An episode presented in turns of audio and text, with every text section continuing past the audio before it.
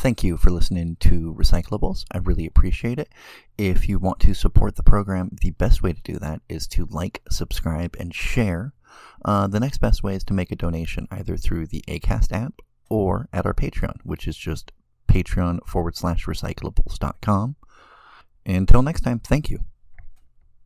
Uh, let's, let's. This is recyclables. Yeah, I don't know when I'll actually start, but that was good. This is recyclables. This is my podcast. Harriet, right we away. had all the official guests for like 15 seconds. and then Harriet fucked right off. I'll probably keep it in this time now that she's in the. No, no, no, no, no. I'll wait until she's in New Stump because that's hers. We don't support Harriet's views. We don't platform people. Even no, that's why she's never in the podcast. Yeah. All right. So this is recyclables. uh, my podcast. I'm your host, Patrick Thomas Perkins, and this is my podcast uh, where I bring my friends along with me on my journey to be less trashy. We we tend to. I, I don't remember what the tagline is to my own damn podcast. It's recyclables. Yeah, do you have a tagline? It's it's recyc. Well, it's just it's recyclables. We're not trashy. That's the. There we go. There we go. Our not trashy friend today is Rochelle Cody. It's Cody. So rude. So rude. And then we have the lovely Nova with us today. Hi, I'm Miss Nova Starlust. Oh my gosh. Nova is. Oh, sorry. Yeah, I thought you had more. Starlust? No, Starlust? That's a hell of a is, code is that name. the porn mo- version of the movie slash book Stardust? uh, it can Because be. Cuz I'm kind of into that. I'm just know? a huge nerd and I really like astrology, so Mm. uh, that's where that came from. I was like, I thought it was like a Ziggy Stardust, at least nod to it, if not an homage. okay, that sounds way cooler. Let's go with that. Okay. Yes. I Oh, I like. think yours works too. I, I liked and I liked Stardust. It's a good it's a good movie to go to sleep to, and I don't mean that in a Robert De negative way. Niro's so delightful in that He is, movie. and there's so everyone hams it up so well. Oh Like, yeah, Michelle oh. Pfeiffer was great in it too. That movie is probably as old as my friendship with uh, Nova. Actually, I think we've known each other for I, I don't know the exact time, like a decade at least. I feel like if I've known you as long as I've been doing stand up, and I have, It's been about eight years. At least? Okay. Yeah, like eight or nine years. Uh, and we In full disclosure, I just met Nova. Okay, okay. I'm new to this. I've known and to, and, to, and to establish timelines officially, I think I've known Rochelle like seven or eight. I've known you Um, longer for no, sure. No, yeah, I met you in 2015 because that's when I moved out here. Okay, okay. So there, everybody knows the timelines. We're all clear. Okay, good. Who's a variant of what? I haven't actually seen Loki, but I think that joke lands. Uh, Nova and I, uh, Nova, you currently work. I don't want to. I don't want to use your words. What do you do? What the fuck do you do? Oh, um, sorry, that's not normally how I talk to guests. Oh, it's all good. Um, I am a professional dominatrix here in Portland, Oregon, and I uh, that's mostly what I do right now. I also help out with some kink events like running door, doing tastings, things like that. But I'm uh, heavily involved in the kink community, and I'm expanding into doing some educational content. Sweet. Uh, As me someone who's so boring that they're imitation vanilla, what does tastings hold on. mean? Hold on. Let's put let's put right up at the top. A a Pearl discussion is advised for this portion of the episode, the interview portion. Uh, Pearl, you would probably benefit more from the next segment about uh, Mr. Kristoff. Just, Yes. just so we, we know we have a younger viewer. I like to at least acknowledge up front, like probably not going to be your episode. And I really like the phrase "Pearl discretion is advised." well, and I think if we do have any younger listeners, maybe have your parents listen to this beforehand. Yeah, because we can. There's Yeah. definitely things. I I have already gotten in trouble for telling my niece about sex too soon, so I don't want to be on another shit list. I'm I'm the parent that has said, "Hey, I assume you're already having sex and you're just not telling us." So how do I deal with that? Whereas everyone else is the parent that's like, "Don't have sex." I feel like I'm ahead of the curve at least. Like like eventually I can guide the other parents because there's my my child is dating another child now Yeah. and and they're both teenagers so it's it's inevitable that they've at least fooled around but none of the other parents want to like every mission is to stop that and i'm like you were teenagers like yeah, it's going to happen. Uh, you can either accept that it happens and just teach them about safety and consent, or you, You can can, ignore isolate. it and you know maybe be an early grandparent. So, Yeah. or further isolate your child so that they seek out the information on their own. My sister walked in on me and my boyfriend making out in the living room when I was in high school, so she went upstairs and immediately told my parents who were falling asleep. So my dad came down the stairs in his tidy whitey underwear and just like some Crown Royal on the rocks.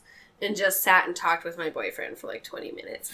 And like That's a it's move. not as That's- shitty that's as a- like the shotgun. Like it's nowhere it's like the passive aggressive version of like getting out your shotgun. No, that's good. That's I mean, but I, I feel like that's the level that's appropriate. Like I feel like if I if I caught them making out in the room, I would still be like, "Look, guys, I'm not making out in my room. You don't get to make out in my room." Like, like Right. I, I feel like it's it's fair to establish boundaries as to like, I don't want to see that. Okay. Yeah. I, I don't. And- I don't want to see my kids make out if I ever have kids. I I, want to see yeah, that. I don't I don't want to I don't want to walk in on some of the things Nova does. I, I actually he was he was at my room the other day and I distinctly opened the door and was like, "This is gonna be like I'm very accepting. I just don't want to find out this is how he's into something. You can tell me you're into something, hmm and that's different than me having to participate in any fashion. And, and stumbling upon it is a far- participation, if involuntary. Well, I mean, that's a really good starting point for talks about consent too. You Yeah. know, hey, like you know, I yeah, boundaries and consent go hand in hand. Just be like, yeah, I I don't want to, I don't consent to seeing you do those things. Uh, so just don't do that in my room. Yeah. like wait until you're somewhere else. I've, I've tried to personally so I advocate for this teaching consent like as early as possible especially because I have a boy like they're, they're the kind of the problem so it's always been my my philosophy that like no you need to make sure permission is, is your top focus like you can you can get better skill wise but you Mhm. need to understand it's not a deal it's not a like if i give you i mean sometimes it's a deal if i give you x amount of money can i see your panties but like yeah. But that needs to be an even deal, yeah and there needs to not be coercion involved. yeah Yes. Like I think one of my big problems when I started becoming sexually active in high school, I didn't really understand that I could say no, and then when I did end up starting to say no, I didn't know how to handle a lot of the emotional manipulation that would go along with it. And I just find that so unfortunate that like we don't have those frank conversations. We were talking about this earlier. Mm-hmm. When people are talking about critical race theory, they're losing their shit. And it's like that's getting taught in college yeah. like if you're gonna talk if we're gonna bring that down to a kid's level it's gonna mean reading books about the history of these groups that have have been constantly marginalized. And in the terms of sex ed people think that if you're teaching sex ed to a kindergarten it's like so Oh, God. here's a here's a dildo here's how you fist all this kind of stuff. And it's like no we're talking about body parts. We're talking about what they do. We're talking about how to keep them clean. We're Yeah. talking about who is or is not okay to touch them. Yeah. what to say in those situations. Who you need to go to if someone touches you inappropriately I think that's a really interesting point to make too, because children that do have early sexual education on, you know, like these are your body parts, and, you know, like here's how you say no, and, you know, that's what this is. That's inappropriate for other people to be doing that, or, you know, this is for private time, things like that, is a really good prevention for, you know, a child being exploited Yeah. by uh, somebody they know or someone they don't know. it, it's this weird trap that we put people in where like if you don't know that you're being abused then you can't cry out. If you don't know Yeah. what's being done wrong to you then you don't know that something's being done wrong to you. It's a weird thing where if we don't talk about it it also creates that environment. I think part of the problem is that we sort of we're so sexualized and rape cultured as a as a society that rape culture that sounds like the worst yogurt. Yeah. the like rape. the worst yogurt. It's rape cultured uh, it's not delicious it's it horrible. makes you eat it yeah oh Oh. i'm sorry But- i went dark but i my- went dark My point is that it's hard for people to conceive people who exist in that framework but can't acknowledge it. I think it's hard for them to because they can't admit that that's what their society is about. The idea of teaching kids about sex immediately jumps to this thing you can't admit to yourself. Yeah. So you're like the idea to them that teaching consent is as simple as like, oh, I don't want a hug right now, or I don't, I don't, I want my own mm-hmm. Yeah. space. That's inconceivable to them because they know, well, I'm supposed to submit to a hug if a man asks. We've Oh, I have to give grandma a kiss every time I see her. Yeah. Things like that. Yeah. And no, it- you, you don't have to give grandma a kiss. Grandma can fuck off if Yeah. she wants to. Sorry. Fuck grandma. No. We I don't know pro- what language I'm allowed to use. We're- we're pro- you can swear all you want Okay. we, we We're, swear we're, we're both pro grandma fucking and we're pro swear on this podcast. Okay. Excellent. Good to know. I mean, I, I, I don't want to speak for Rochelle. Maybe Rochelle is against grandma fucking. Maybe you're. Are you a gilf? Are you a member of the gilf club? I carry. I, I, carry. mean, technically, I have grandchildren, but it's not because I physically have grandchildren. Just all my friends in college were my grandchildren because I acted like a grandma. don't. So I am a grandma. I have a really great story about converting someone to um, the religion that is gilf, gilfdom. Go ahead. No, no, no, we're pro. We're pro. Okay, so the- We're pro moving- tangents. This so might be we're- like a really good segue into how we met too. So um, I was working at an adult store um, back in 2014, and I had this um, younger gentleman come in, and he was just very nervous, like you know, and having a having a woman behind the counter or someone that presents as a woman behind the counter can be like really jarring for a lot of men that come into those establishments because especially if they have questions or anything like that because then it's like oh double embarrassment. There's, there's shame, Um, and then there's yeah so i could tell he was having kind of a hard time so i was just like hey you know is there anything i can help with? I'm not here to judge you know that's like you are not going to have any of the weirdest things to say that i've heard today i guarantee it so once he kind of settled down and realized you know i'm not gonna like laugh at him or you know be weird about it uh, he he was just telling me, you know, oh, I don't have a lot of experience, you know, and that's really embarrassing. My friends make fun of me for not. I'm not even sure if I'm really into porn, all this other stuff, and I'm just like, Yeah. okay, well, I mean, you don't have to force yourself to do anything you don't want to, and that right there, like, he- you could just like see this tension kind of like melt away He's like, oh shit. young men yeah, like he didn't like message. even like he didn't even know that he had the option to say no to participating in sexuality, especially as you know, like a a man in um, American culture. Like you know, it's kind of put onto you, like you know, you have to be like very uh, sexually virile and um, aggressive and all this stuff, and he just didn't want any part of that. part of part of rape culture is you're told it's okay to be a rapist. Yeah. and so Then you're almost told that that's like I'm men shrugging can't while help I say that. themselves. Yeah, I'm Mhm. shrugging while I say that, not that in the in my usual fashion of it. I oftentimes do bodily gestures that are important to yeah the or just I like you know you're not you're not um, really a man if you don't have a, a ton of sexual Yeah. desire which is bullshit Sorry, I didn't mean to interrupt because I, I was gonna say I've talked about it before. The first time I had sex, like sex, sex, sex, was with a dude. penetrative sex Yeah, because I had been dating a woman for a while, and she was like, "We we can have sex, but only if you say you love me." And I was like, "I'm not. I don't want to. Th- that's a weird line. Maybe we shouldn't be together if we're at that."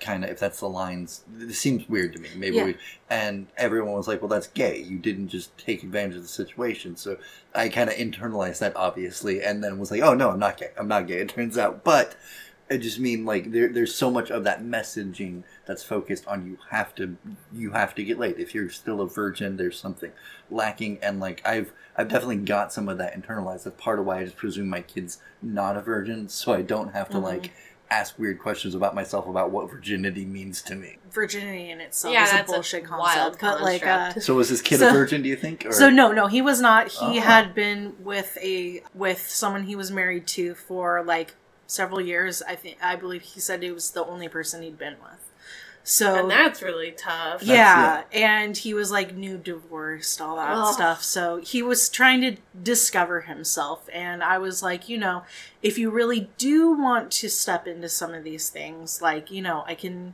I can be a smut Sherpa. yeah, I was like, I can help. I'm not here to judge. Again, you know, like there are so many different things someone can be into, and we cater to all those things. And you know, even some things you're not even going to find here, and that's totally fine. Like no shame. He was kind of panicked and just kind of grabbed like a stack of like the little cheap five dollar DVDs and was like, "Here, I'll just take these." Um, I was like, okay, are you don't have to do this if you don't want to, just to irate. He's like, no, it's okay. I'm gonna give it a try because I want to discover myself and I'm I'm gonna do my best. And I'm like, I'm very proud of you. Here you go. I didn't like take a look at what they were. I was just like, you know, bam, bam, bam, here, you know. And well, we continued talking a little bit after that, and then he left. And then he comes back like a week later, and I'm like, oh, hey, how are you doing? And he's doing a lot better. He's a lot more relaxed this time. And he was just like, um, yeah, I uh, I really liked those those movies that um, that I got last time. And I'm like, oh, okay. And he's like, yeah, I want to get some more of those. And I'm like, all right, what were they? And he was like, um, I don't know exactly, but I brought one of the covers with me so you could help me find more. and it was totally gilf porn, and I was like, that is amazing. I'm so happy for you. I was like, you know, we also have a MILF section. He's like, no, no, no. I, I like I got this. I got my target. And I I'm like, good for Yeah. you.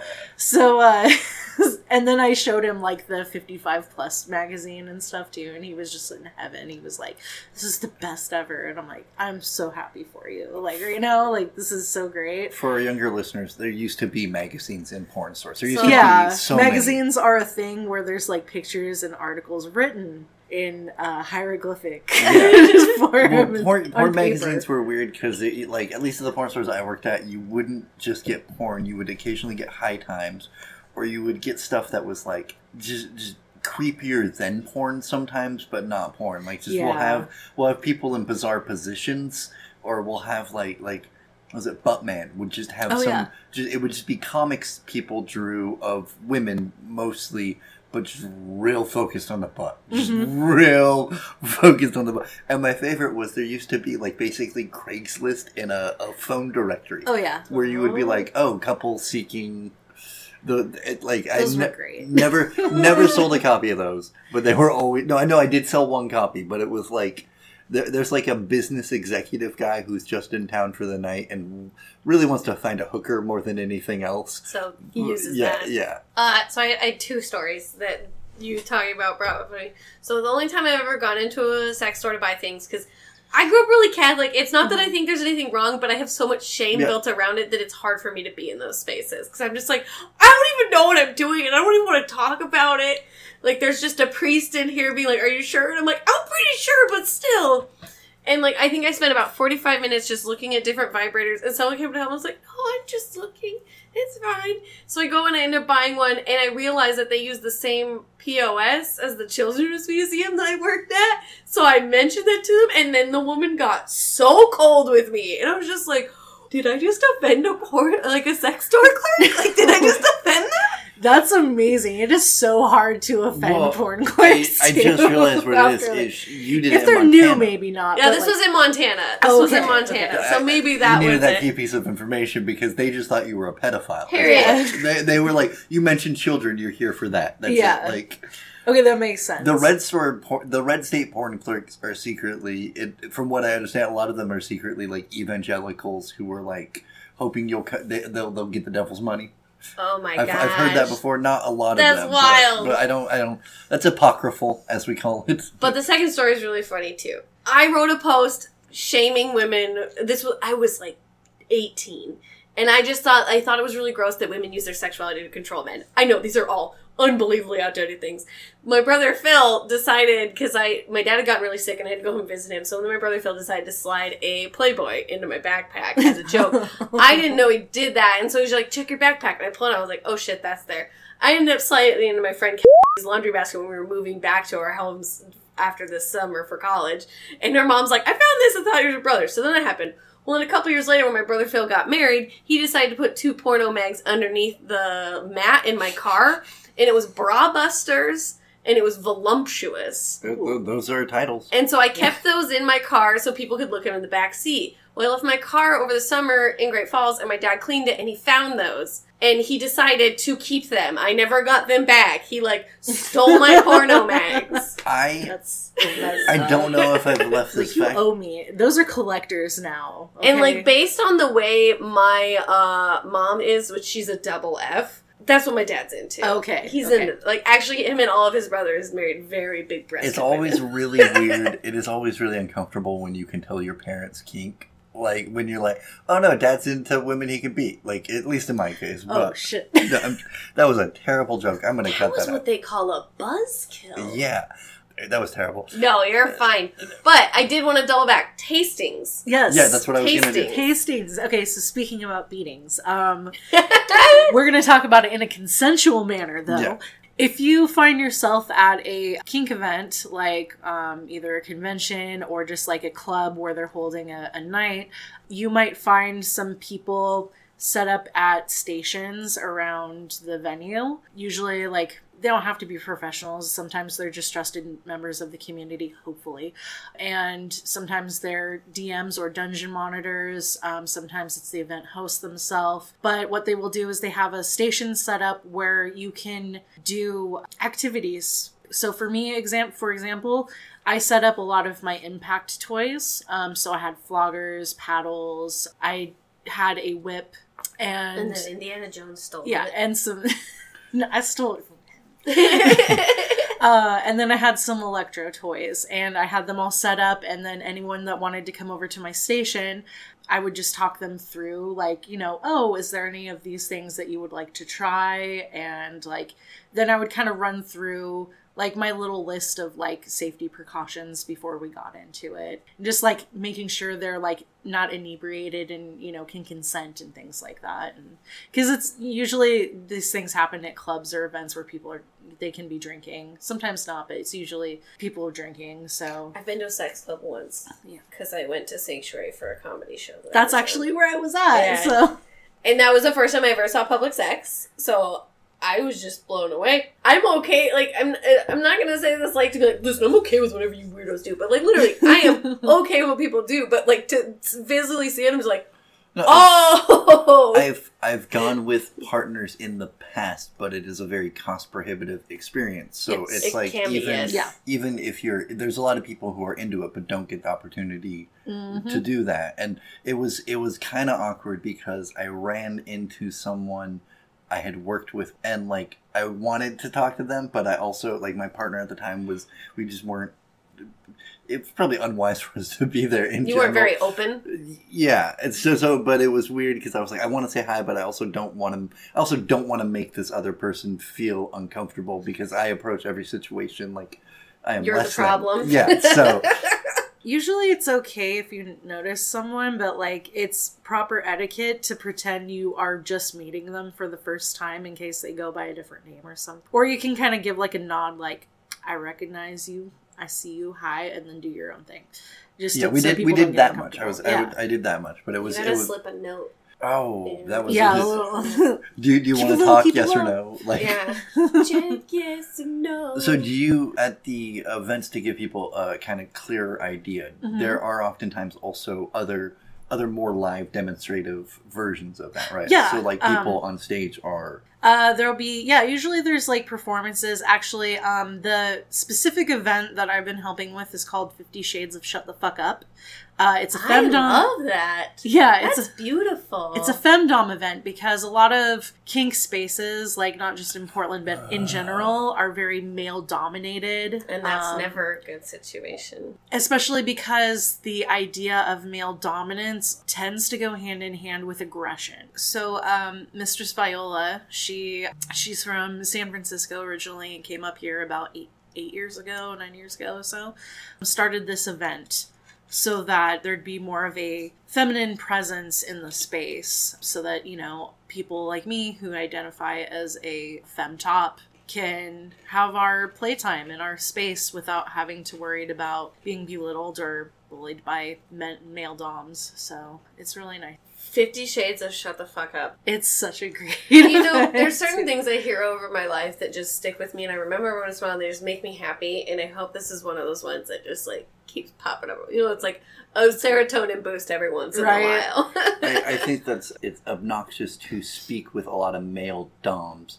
if you want to have any kind of conversation. Because it's not Oh because it's like especially if you want to have a conversation about it kind of out of scene right? That's the right Mhm. phrasing okay. Because if you want to have a conversation about like what's your technique or what do you what, what pitch stupid stuff like that it's always much it's not informative. It's always just a dude being like well i just i have a big dick or i could big hands or whatever. And so it's one of the things I've appreciated about talking to you and knowing you is like getting information that's non-gendered because there's also like all kinds Mhm. of combinations of human beings that like this style of play. And so like getting a, a female top identifying person has taught me a lot of things as a person who is involved with women who occasionally want a guy to be, hey, can you be toppy? It's it's very educational, at least to yeah me. I, I try to make my education content like very gender neutral because it's it's a position for anyone even when I'm talking about like receiving things, that's a position for anyone, you know. That so yeah, I, I like breaking down the the stigmas of like certain ideas that Prejudice. this has to be that way. Yeah, Um, preconceived notions. yeah, Like, that's, yeah. And that's kind of that what this like you know, is on. men have to be dominant, women have to be submissive, and it's like, well, what about non-binary people, and you know, Right. or like you know, gen- two gender people? Like, what about them? Like, where do they fall into the category? It you can be anything you want. You can even be a switch. Like, it's this whole big thing, but like basically, I am a top-leaning switch where I will bottom for someone, but I won't submit to them. Like I will gladly take some fun spankings or pain or whatever, or like you know other sorts of play. but as you're a still in charge. Mm, not necessarily. It's Oh, just. I don't submit. There's no, Like, there's no do a there's thing no you- power exchange there. and there's no do a thing you might not want to do because it makes me yeah, yeah it's super important to have that voice out there and it's also super important because so much of dominess is also kind of rapiness like it's a it can be. Yeah, and so it's and and it's easy to in my experience and understanding more in my understanding is it's easy to sexually assault someone without intending to in that situation traumatizing them that's Yeah. the word i want to go for Yeah, well, no matter your gender, there is uh, inherent risk with BDSM. Like I always say, don't ever trust anyone that says they can teach you how to do something safely. Uh, you know, there's ways to teach how to do things safer, but not safely, because there's always inherent risk with BDSM activities, whether or not they're physical or mental there's inher- there's risk. And that's why you negotiate and you vet people and you take the time to get to know them so you know that this person actually has your best interest in mind before you give up that control to them. And you need to also advocate for yourself too if you're a bottom or, or submissive of saying, like, hey, you know, I have anxiety disorder, I have these things, like these are my limits or not. And if you don't know those things right away, just let someone be aware of that because they that might change whether or not they want to engage with you and that's their decision and consent you know consenting to something like that so Patrick and I deal with this a lot in the comedy community of like bad actors. Mhm. Um, you know, shitty that- people and like the ones that just won't fucking go away. So I would what what are the steps that you folks take in your community to address problematic folks and potentially remove them from the situation if they prove that they're going to continue causing those problems? So, this is actually a really good question, and it depends on what community you're in because there's bad actors in the kink community, most definitely. And there have been instances where it's been one of those, well, they know so and so, or they they host this event or they they have a name within the community that everyone recognizes and they have It's- connections blah blah blah. We all know the story. It happens in the music industry pretty much anywhere. Yeah. up. Yeah, that, that sounds um, sometimes it's really difficult to get rid of those bad actors and a lot of it just takes enough people coming forward to say something to be like hey you know this happened and enough people supporting them to get those people out of a position of power I've advocated on the show that, that stand up should form like a guild or a union or a club or a thing mm-hmm. because I don't think that would be an end solution, but it would at least be a solution. Do you have something similar that you would advocate for? I mean, really, a lot of it comes down to making sure everyone is educated on how this community works, what the standards are, and really the only thing that we as a kink community we all can agree on is that everyone needs to consent to what's happening. We all have our own risk profiles, but safety is another thing.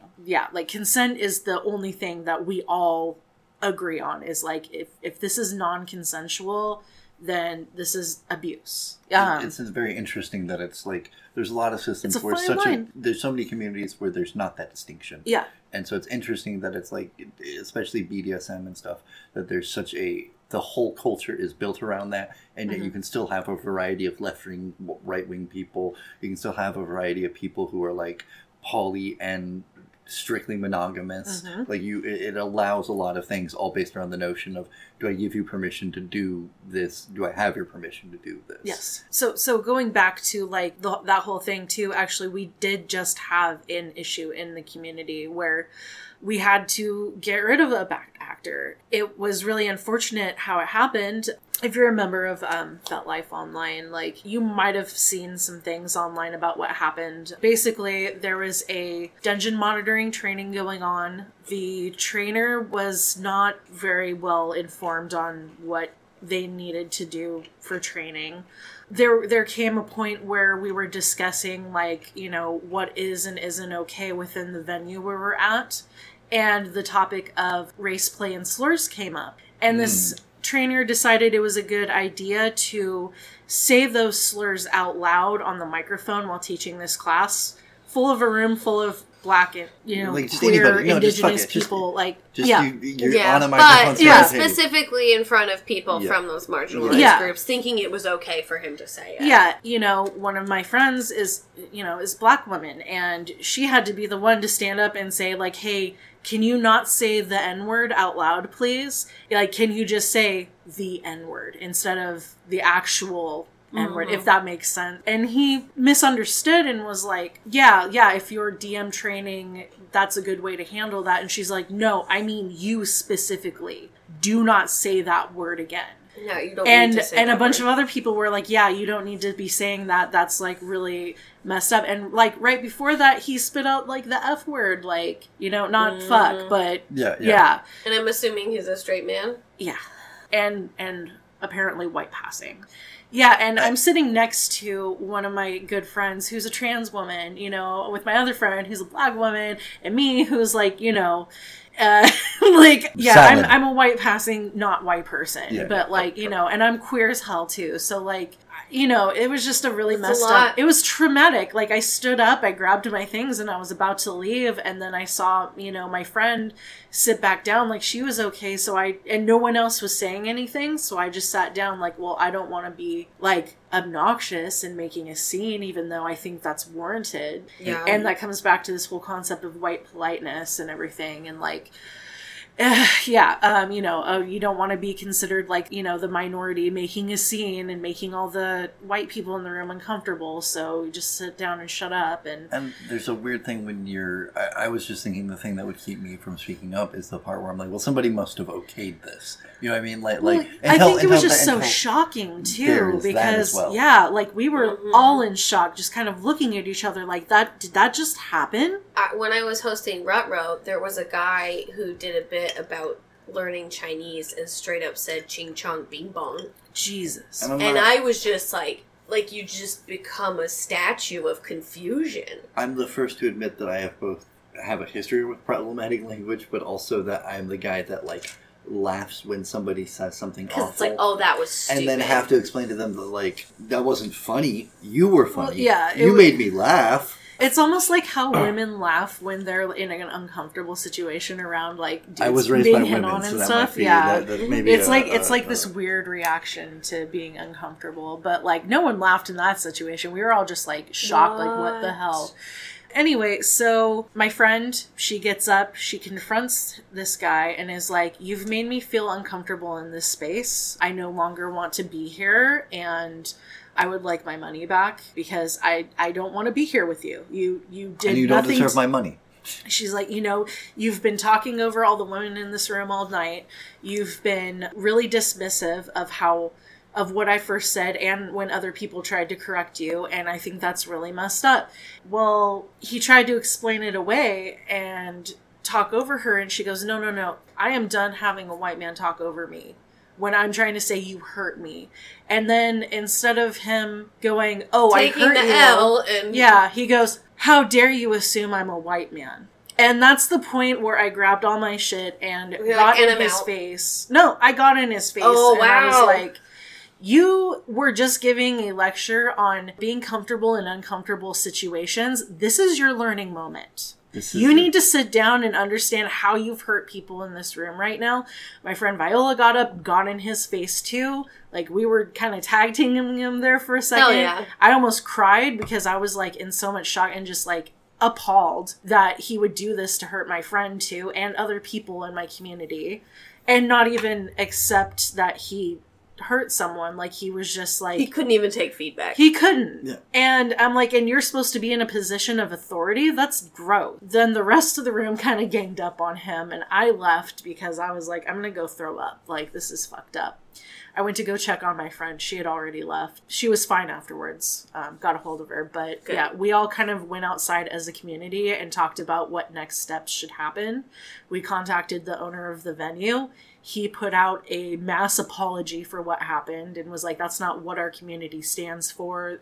That's not what this space stands for, like, immediately. So yeah, like a lot of us contacted him. Um, and then we all just kind of came together and were like, okay, so how do we still make sure that people in this community are safe, like doing these, you know, dungeon monitoring trainings, but also, you know, need to find someone who's like trustworthy and doing all these things. Unfortunately, this person had used trustworthy members of our community's names to bolster himself up as someone that was important.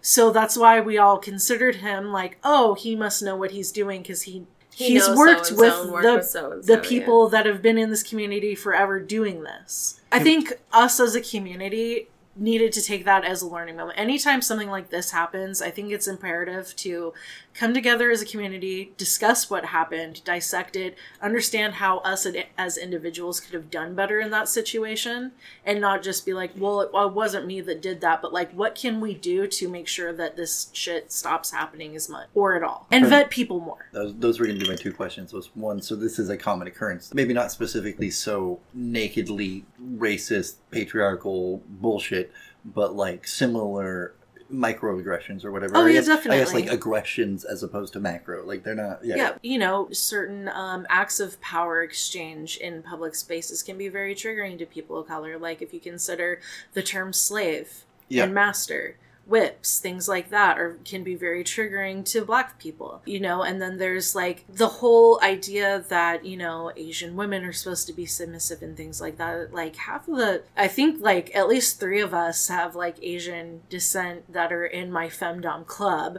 So I mean that's that's a really really big misconception i don't know anybody like have you ever met an asian mom like they're not submissive No. like like no I, I used to have a friend who was a Chinese immigrant, and she was deferential, but she was never Yeah. submissive. Like Yeah, she would be no. like, "Well, it's your company, so I guess I have to do what you say. Will you leave my store now?" Yeah. like that kind of level of deferential.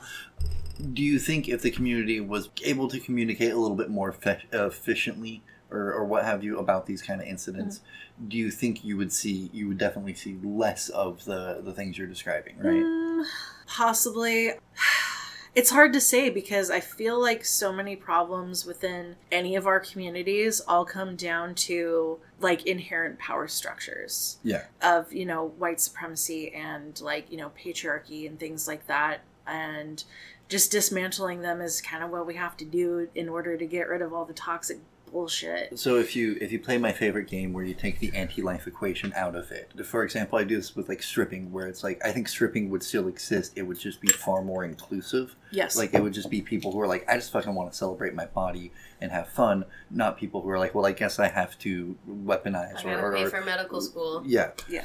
And so I think it, it might change the audience, but I think it would still exist. Do you think the same thing is true of BDSM? If you if you get rid of kind of the anti-life equation, we're still going to have some freaks out there, right? oh yeah oh yeah So this was something I was going to bring up. It sounds like at least within your community, a good portion of you can at least agree on what is and isn't problematic behavior. oh definitely I mean, I think there's probably still some people who are permissive of things that probably shouldn't be, yeah and people critical of things that they shouldn't necessarily be critical of. hmm But like in the comedy community and other like artistic communities, we're not even in the same world half the time Mhm. when we're talking about what is the transgression that's occurring. Which is weird. Putting my word, I was just thinking about this. Putting my words in your ears can be way more intimate than putting my dick in anywhere with a person. Yeah. Or because it's sex is so conflated in our society. Well, and, and I mean, sexual desire and the things that you like to do with it is just as subjective as what you laugh at. What I was coming to is that at least you I do feel like there's the advantage that you folks have to have these conversations a lot, so you are on the same page. oh definitely But I, and this is an outsider's perspective that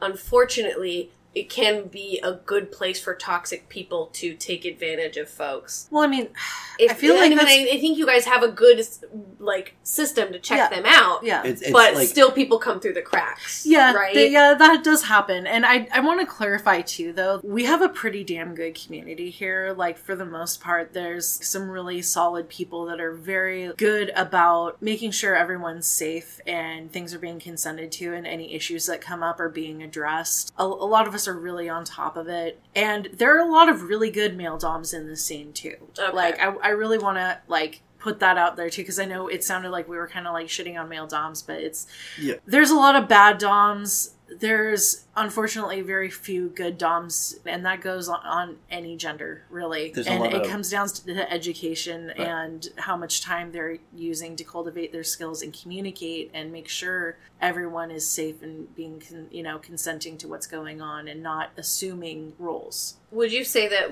it's really important, specifically in the dominant position, to be listening? Oh, very much Like, so. and so, so it's almost like for the submissive position, it's about communicating your needs, and for the dom, it's about listening to those needs. yes. and those are just very subjective terms too because Mm-hmm. you can have like i've had people who kind of top from the bottom so to speak where they're like here's all the can I, I have these things i want and i want them done in this way and you're kind of the empty vessel Is that through a power bottom, yeah i think that's is that is that or would am that I be a way using to that Well, wrong? power bottom is like more like a like gay term. kind of Okay. Yeah. I don't. I am so sorry. I am, no, no, no. It's I- okay. Um, yeah, I, it really is kind of subjective, like what topping from the bottom can mean. Like, I actually had this conversation with a client earlier. Me personally, what I consider topping to the bot from the bottom is someone that will communicate their wants and needs, but in a demanding way Ah. and without any sort of reciprocation. A good bottom or s- submissive to me is someone that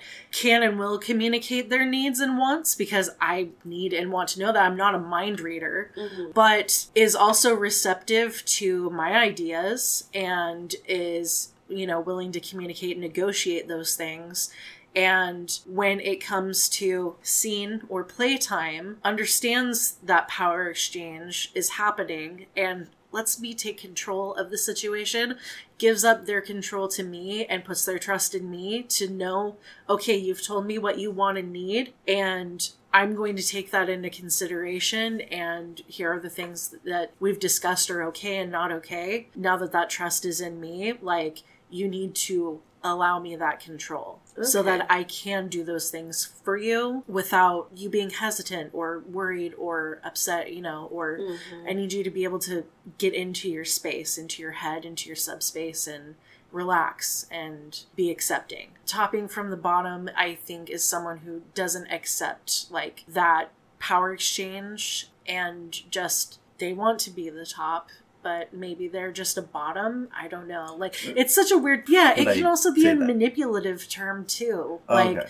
for someone that's all like, oh crap did i just gaslight somebody I didn't She just. It keeps can be. topping from the It's- bottom. Well, no, She's I just- telling me all these in- things in- that she the- the- wants. the- it's been used against me personally Okay. as I'm- as a way to gaslight um because I started out as a as a submissive um, back in like 2012. Okay, okay. So, I didn't. I didn't mean anything, but I just meant like the the person I'm thinking of. Like they were they were into what they were into, and they didn't really want anything. Yeah, no, no, that's besides fine. that. And and it was that situation where kind of like you're talking about, where like they wanted to top, but they enjoyed the series of actions. At least that was my impression. So it was a fair exchange to me of like, okay, you want these things that I enjoy doing, and you want like this specific language and these specific actions. So in a way, like I'm submissive to you in this sense, but it's because like this is what brings you, like this is what gets you off or whatever. And so it's. I mean, I would say that's fine and did fair. I use that wrong then? Um, yeah, I would say so because okay, that okay, I okay. honestly like someone who just communicates their wants and needs in that much detail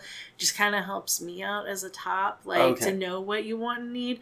But as long as you're also reciprocating what I want yeah, that and was. what I need, if you're only like saying this is what I want and need, and then that's the end of the discussion, like first of all, we're not playing because like I'm sorry, but you didn't even take the time to get to know me. I'm not your fetish dispenser, like unless you're paying me to be that. Even then, I'm still a dominant. Like I I am a dominant person. Like you need to take into consideration who I am, what I do, what I like to do what I like yeah. you know there's people that are super into you know wanting to do use the term slave and like you know wanting to do like public humiliation and stuff like that and those are two things i don't do so i'm not Well- the dominant for you So I had two questions Yeah. after what you just said. First off, public humiliation Yeah. and race play, because Yeah. I feel like using the word slave really just gets you into that race play thing, regardless of if you say it at all. Do you feel like that's because it's not respecting that people can't consent necessarily, especially with public humiliation? Like the public cannot consent to what is happening that in that scene that is being created, or Yes. public humiliation. Okay, Yeah. because like Um, That's something I've heard folks talk over- about. Okay, I should specify overt public humiliation because there are some things, as long as it's not like overtly obvious what's going on, and you're in an area where there's adults, you know, and there's not kids around. I'll do some things like I'll put in a vibrating butt plug in someone, I, which I've done before. is really fun. Yeah, that And- that makes sense to me. Yeah. But like I remember at the beginning of the pandemic, someone was walking their their partner on a leash. yeah in their- something their like that is outfit. not i'm not okay with that because one you know you can't say that someone in that area consents to that you don't know Mhm. that it could trigger people that have been in bad bdsm experiences that's something we or as a people community who've had that happen to them because fucking humans are awful. yeah Like, there's that too like Yeah. without any consent involved. yeah. that shit has happened and i also think that a lot of the kink community really needs to recognize that you know when they talk about public play like there have been people that are no longer in our community because they've had such bad experiences which is Yeah. really unfortunate that's part of the reason we don't do overt public plays because those people can't consent and that's the tenement of like what we do as a community is making sure people consent And then my second yeah. question was: so you were talking about a scene you would do for fun Mhm. versus a scene you would do for pay. Yeah. So in that, okay when did you go pro? Uh, like how much did you practice before you went pro? Like doing it for money and like having clients. And what are some things you would do for play but you wouldn't do for pay or vice versa? Okay. Rochelle's quitting comedy with this podcast. No, I'm just I'm just really fascinated because I'd never thought of it from the perspective of like Yeah. open micer to touring dom. I have been practicing BDSM since before I should have. So Um, before you were legally able to consent. uh, yes. Um, Holy cow! Okay. Yeah, so my friends and I, when I was younger, um, I used to practice a lot of like piercing play. I would pierce my friends and myself for fun. I did a lot of fire play. I had a couple partners that, like, you know, we would do some impact play or like breath play kind of stuff like that. Breath play is that Um, restricting breathing kind of situation? Yeah, Okay. either like hands or devices or whatever, like, or, Okay. you know, And that's one of the most dangerous ones. It is. right? It I is, took a and sex we ed were class really- college. Yeah. we were really really really fucking stupid for doing that but this is because i grew up in a time where home internet was not like very accessible and, and when you did, it was not necessarily super reliable Yeah. because there wasn't necessarily as much information out there yet. yeah and also like we're minors and so people in the scene aren't going to engage with us anyway so That's a trap. Yeah it really it really sucked trying to learn those things back in the day and you know accidents did happen injuries did happen and that's how i learned but then as i got older You were able to actually be in the community, so that probably taught you a lot. Yeah, and I had a partner who was my dominant, and I learned a lot from that experience over like a year or so. And then I just started like talking to more people in the community, and like a year after that, I started working at an adult store um, Okay. right next to a dungeon. Okay. Um, so I started really learning a lot at that point. Um, Nina Hartley videos and all sorts of stuff, and just talking to community members about things. Nina Hartley does have like she's the one with the the like more educational than Yeah, porn line. yeah. I If love Nina there's, Hartley. There, there's a surprising sorry. Goals is all I'm Oh, saying. no, no, I was gonna say there's a surprising amount of porn that used to be actually educational and, Yeah. and informational. Yeah. like especially in the BDSM department where I feel like porn should be more that. Yeah. Personally, from my concur, perspective, concur. Mm-hmm. considering how many young men are out there thinking that you just need to like look at a woman's vagina and then you just shove your dick in and she's gonna love it. By the way, to, uh, that doesn't that to does, the to the suspend listening right now, like you are loved and cared for, but sex is more than putting your penis into a vagina. Like talk to lesbians, please, dear God. yeah, no, I have a bit about it, but like I learned how to have sex because I found out women were more likely to have an orgasm with a woman So I would go to lesbian chat rooms and be like, "I'm a teenage boy. What do I need to do to do this right? Because I'm Yeah. not going to be somebody's first choice, Yeah. but I want to be their favorite choice." Hey, that's not a bad tactic though. You know, I'm just Well, saying and that's that's and- pretty smart. In hindsight, I'm like, well, that was that was the internet in like 1999, 2000. There's a good chance there was zero lesbians in the lesbian yeah, chat room. that's true. Just a bunch of guys being like, "Well, um, I know what I'm supposed to say." Uh, All I'm saying is I'm grateful that Patrick has his drive and it's usually in the right direction, or at mm-hmm. least in the least harmful direction. well, I've I've done my part of that is I've I, I think we haven't gotten it in recording just because it's been in between chatter, but I've had my I fucked up before. I've violated trust. I've I've made mistakes before, and I like being upfront about that. And it's because I felt bad in context. You know Yeah. that I'm like, no, you need to be smart, and I you need to do. I would, I don't want to do harm. Part of the issue with the concept of cancel culture is the idea that you will die, like you'll be done, and that's never con- occurred to me because life is misery and it just keeps going on. and so when you're when you're missing Amen. three vertebrae and poor, you know that in a way that like just doesn't make sense to you when you're wealthy. Because if you're not wealthy, then you're dead, right? Like that's the other thing, right? Like that's and so it's very. I'm not. I'm not accepting cancel culture, but it's always kind of made a sense to me. But it's also never. I- I've never. I- I've always known I'm a piece of shit, so it's never going to be applicable to me that I can be canceled. Because like, yeah.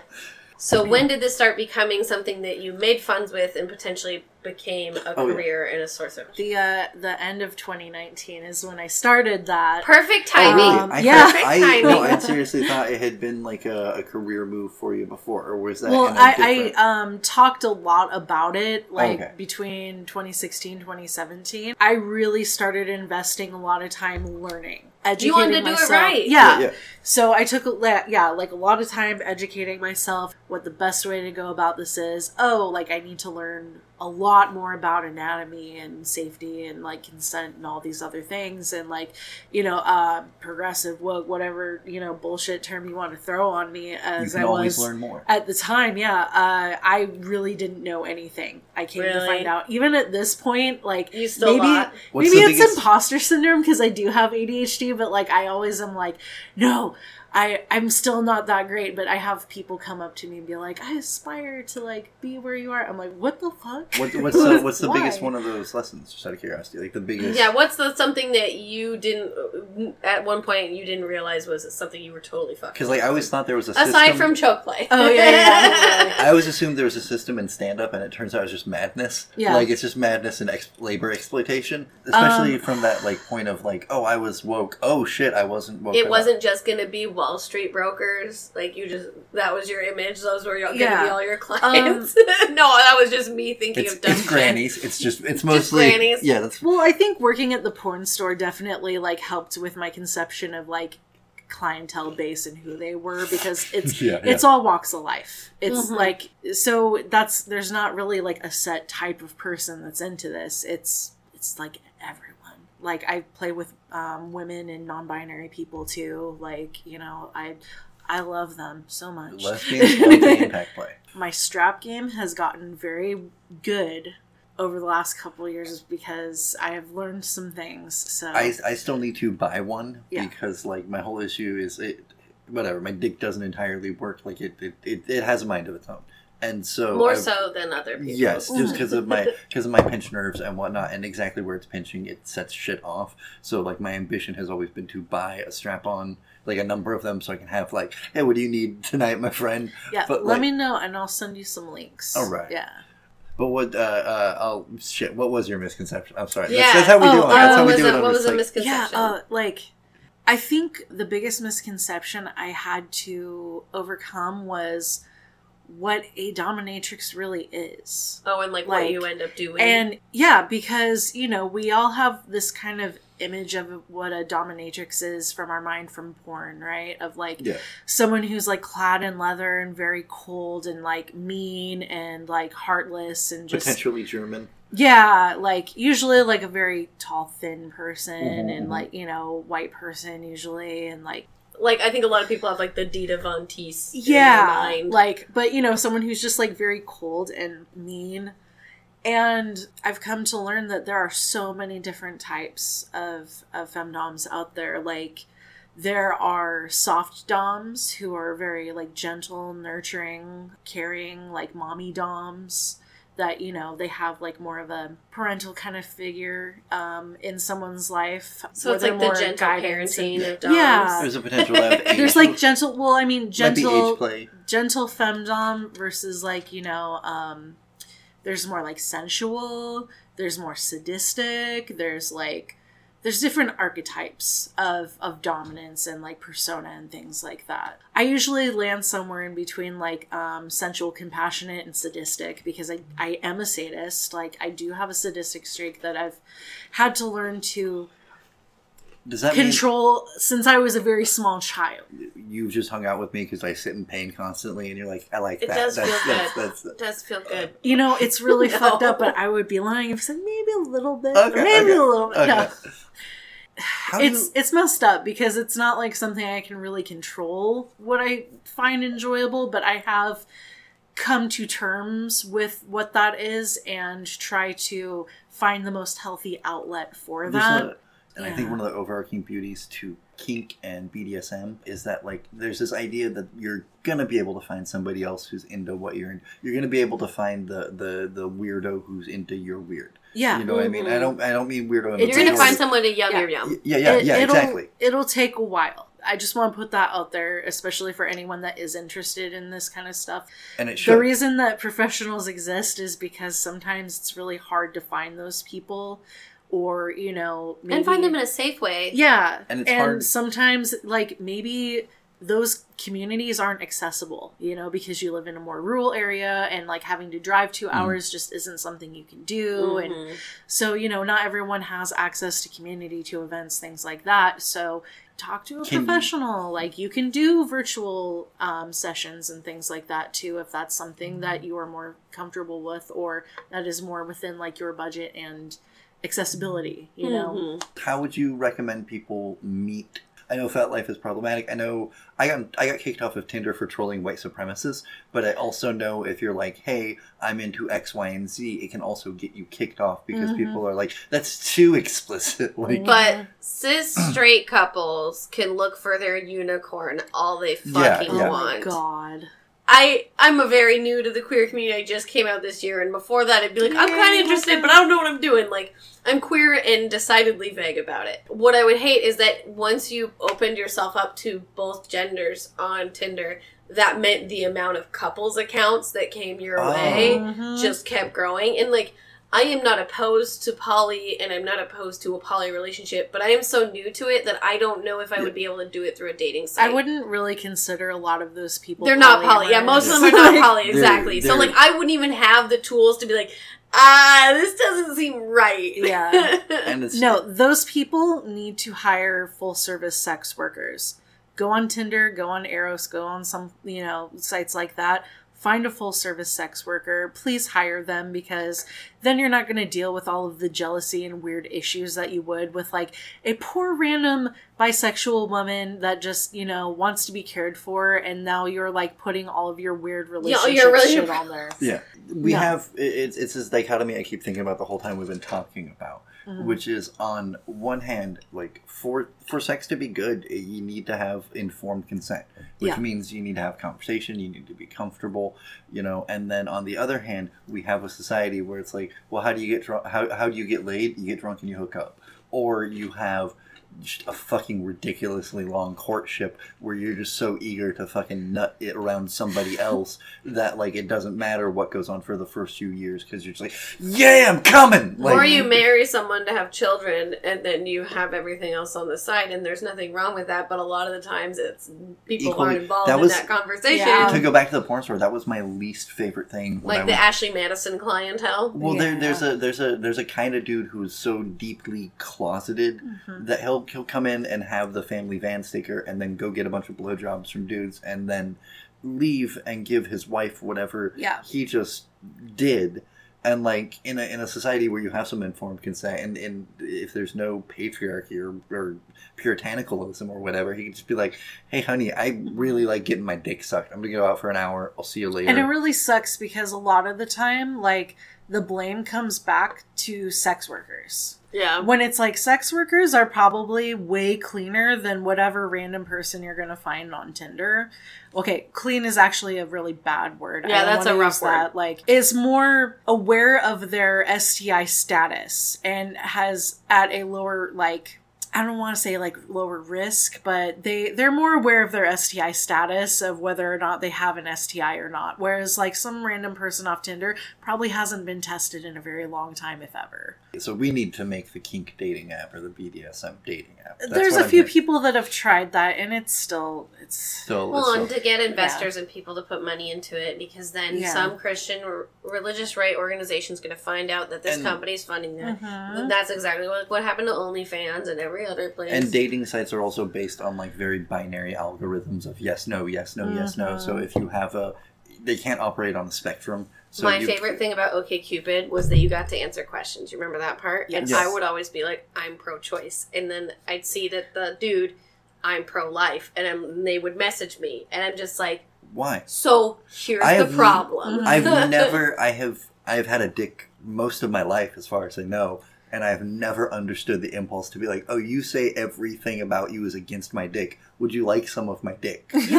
like, like it blows Yeah, it blows my mind because I'm just like I'm not saying that I want to get married to you, but I do not want to have sex with someone who thinks I don't have the right to choose. one of my male Period. friends was like, well, no, you gotta friend the Christian chicks because they want to cheat, and I'm like, I don't want to be with a cheater either. Like, I, yeah, that's so I guess that does transition us though, kind of into the Mhm. professional talk, which was why I wanted to get I, into too. I, I just wanted to bitch about being on Tinder for a Oh, second. go- go though, ahead. 'cause, Yes, like, we all yeah. need to talk about Tinder. like fuck Tinder. Um, I put on my bio that I am polyamorous, that I am like kink friendly, and that I am fatter in real life than my pictures. I put full body pictures on there. That's part of the problems of like dating people when you are a plus size person is like people being like, uh, especially men, being like, oh, I, I feel apologize that I just leered at you to decide to be like, well, no, she dick. And then as much as we all hate Louis C.K., there was that really good scene where he's with the blonde gal and she's bigger and she's Mhm. like, "You're ashamed to be with me. Yeah. you want to have sex with me, but you do not want anyone to know Oh, because it's so it looks real. bad to you." yeah. I It's can't. I can't even fucking imagine. it's so it's so messed up and so like i have to put it out there like hey i am bigger than i look eh, like appear in my photos and stuff and then i get people being like no you aren't and i'm like i have to put that there just so people have it in their head That's because that i am a big person So that they don't hope yeah it's one that of they're looking at it wrong. yeah It's one of those. It's also a weird response. I- I've been watching a lot of this guy Matthew Baum. Is that his name? Baum. Baum. Oh, he- Matt Baum. He does a lot of queer uh, interpretations of media and talking about queer representation in like old TV shows and movies. It's And- the cutest shit ever. Well, one of the reoccurring themes is people not believing people are gay. Right, and it's just it's interesting to me that they're like I don't, and it's especially You can't be fat. because it's like yeah. if you oh you can't if be you, fat you're pretty and i'm like fuck you i'm If- both Yeah, But right? if, Like- your, but if your reaction is that, then it's like, well, I don't want to meet you. Also, Yeah. to a certain degree. Do you well, not? no, then I'll have people that message me that are like, uh, I'll read their bio and they're like, I'm not into that poly crap, and like And I'm. like, then why the fuck did you message me? yeah, and it's yeah. All Oh, of I a sudden, I'm like, yeah. why do you not read things? Do you? I'm gonna assume that you don't read, and I can't. I can't fuck you if you don't read. I'm sorry. It's it's like a personal boundary. You gotta be able to read. You either have to because I'm gonna lit- pass you something to be like, look at this meme. Can you read the text? Isn't that funny? And you're not gonna be able to read it, and then we're not gonna be able to laugh at the meme, and then my pussy will be dry, and then it's just gonna suck, and we're not gonna fuck. So Can I ask what could potentially be an ignorant question? and You can let me know if it's a problem. that's fine. That's what the space is for. For you, BDSM is typically a sexual thing, but not always, correct? Yeah, Or uh, is it? kink, Yeah, yeah. kink Kink- is not inherently a sexual Okay. thing. Um, I make it sexual because I'm a pervert. Yes. Yeah, it can and can't be. You know, there's activities that I do that are very not sexual. Like I've spent time just like brushing someone's hair before. Oh, that sounds Um, nice. yeah, just brushing their hair and giving them back rubs and Okay. giving them praise. There's nothing inherently sexual about Yeah. that. And then, you know, there's other times where, like, if you go on my website, you'll see that I have a Pornhub account. So, Okay. well, and so then the second part of that question would be: Are there times that you have sex where like kink isn't a part of it at all? yeah. Okay. Yeah. Sorry, that's just something I- I'm curious No, about because, like, well, I, it's not I something had- I've ever I've engaged known in. I've known her for years, and I've Yeah. been curious about that. So yeah, thank you for like. I Yeah. guess I just. Are there some people though, like it almost strictly has to be in a kink scenario for those types of things to happen? Yeah. Like, and is that a red flag or is that just No, that's Okay. just their It's just different wiring. okay? Yeah. Yeah, that's just you know. That's what I was trying to describe in my earlier situation. It was Mhm. just that somebody that like they they had A B C D E made orgasm, Yeah. and like they needed that, but I didn't. I sorry. So now I know. I just feel bad that I now know I no, was it's being okay. ignorant. Like, yeah, like sometimes, sometimes you know, I, I want to do all the weird shit. Yeah, and then other just- times it's like uh, Titanic when they're in the car, you know, and it's just soft and sensual, and they Yeah, draw you like that's one of their nice. French She, girls. Yeah, no, she's that's usually nice throwing too. down like Yeah, a French girl. Let's be honest. Well, okay, actually, one of your partners is an amazing artist. He, Yeah. I, I would love. He's drawn me like a French girl. I'm sure. There's like photos of me all throughout the house. I'm sure. Oh, yeah. I just- cat just- fucking everywhere. I'm gonna like open the shower curtain. and It's just gonna be stickets all in the like bathtub, just like And this is Butterface, yeah. yes, Yeah. yes. I love their stuff. yeah.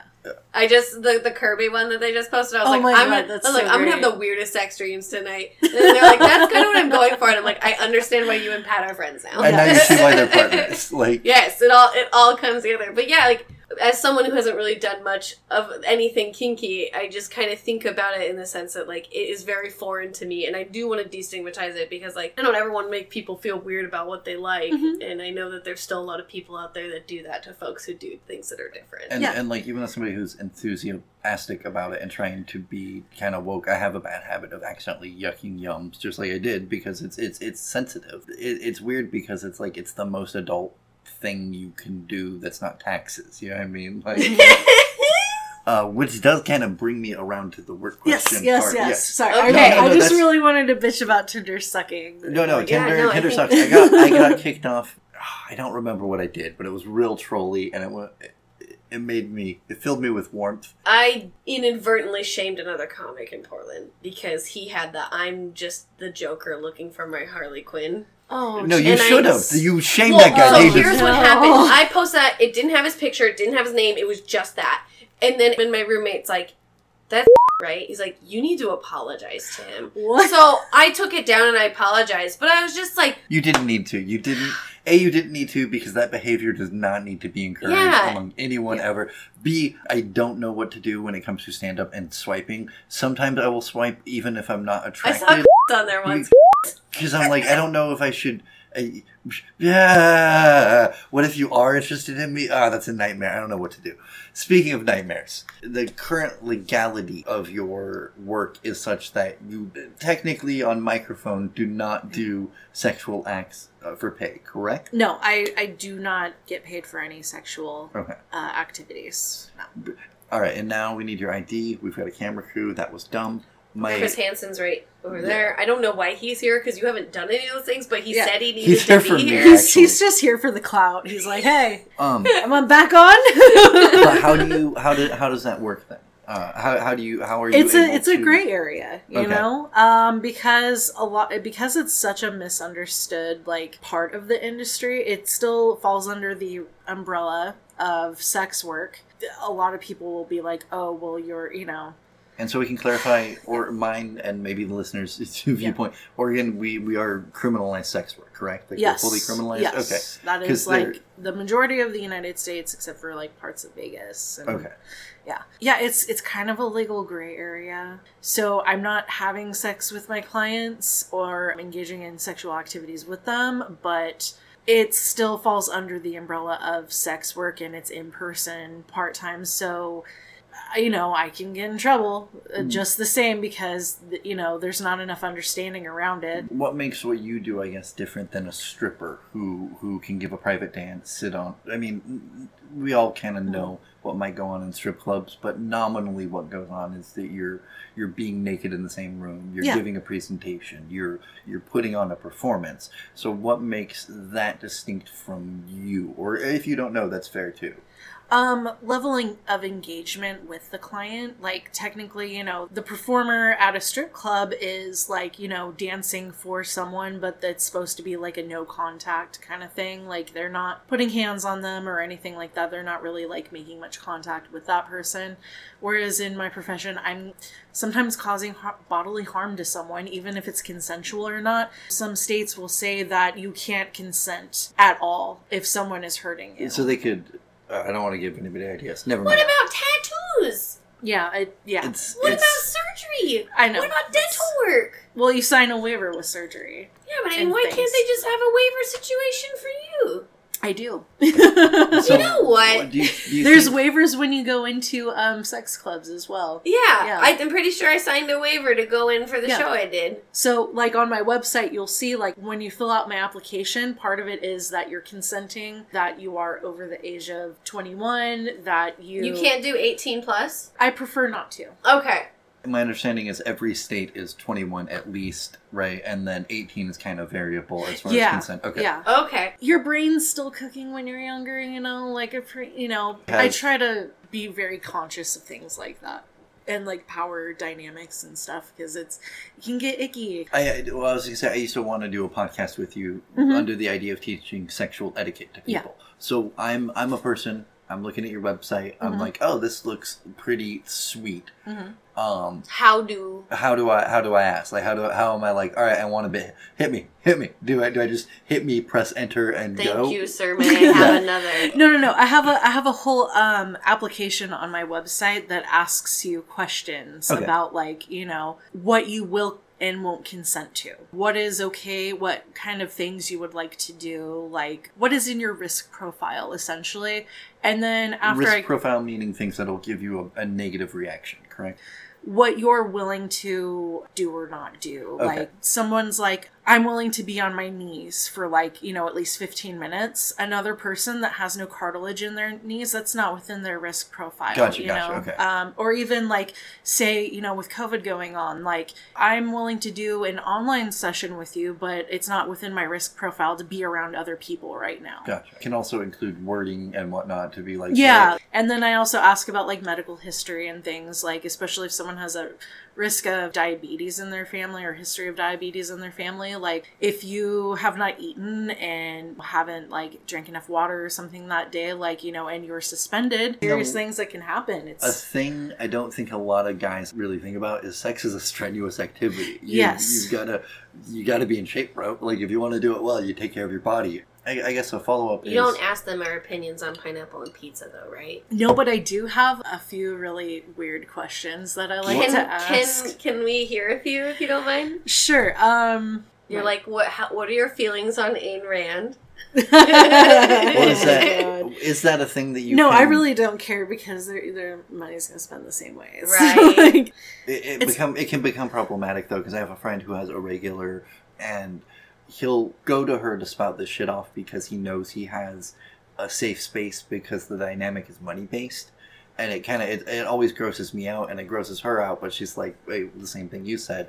But it's it's a weird amount of emotional labor, and it's like mm-hmm. she's like that's also why why when we go like out to eat what I order and shit because he's like you're gonna hear my theories on BLM and she's like oh this is gonna be 50 bucks Yeah. like Oh. At least. I'm girl, you are undercharging. I'm lowballing her Okay, I this was like, imaginary no. Well, and I mean, you asked the Ayn Rand question to see how Yeah. angry they'll be when you talk about how shitty Atlas Shrugged is. Yeah. Well, I 'Cause have a that could be couple- a tactic, right? I have a couple questions. I'm not gonna. She has a copy away, of I it. have a couple questions that I asked to see, like what, where the, you know.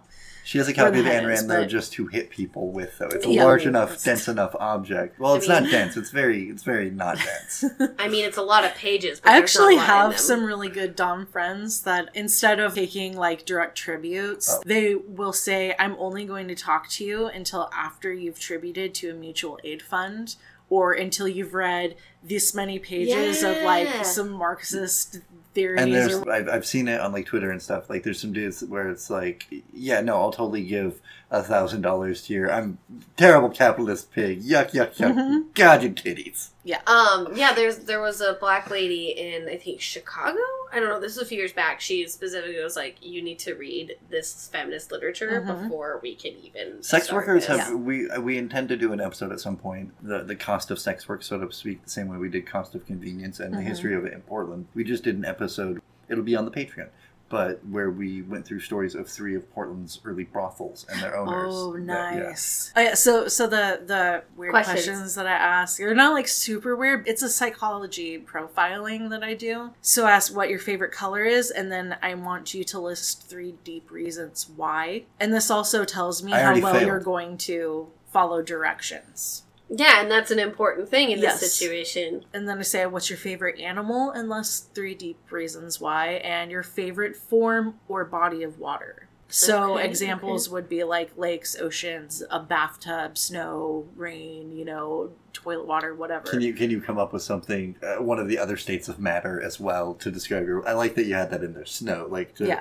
You got you got mist. What do you got? What, what do you got, Cloud Boy? yeah, seriously. Cloud Do you girl, have the cloud person. dampness of your bedroom in Portland in the middle I- of winter? I- I- I do like- I do like that. I already failed at being a sub because I was like, nope, I don't have deep reasons. It's just blue. It's just Some people really don't, and that's okay, but it, it, it gives me an insight into how your brain works. what's the least Like there was one person um, who filled out my form, and they were like, "I'm a very technical person. I'm not very artistic. I have a very hard time visualizing things in my head and all this other stuff. So like that gives me some insight into how Yeah. their brain works and what they're like and what buttons I can then push.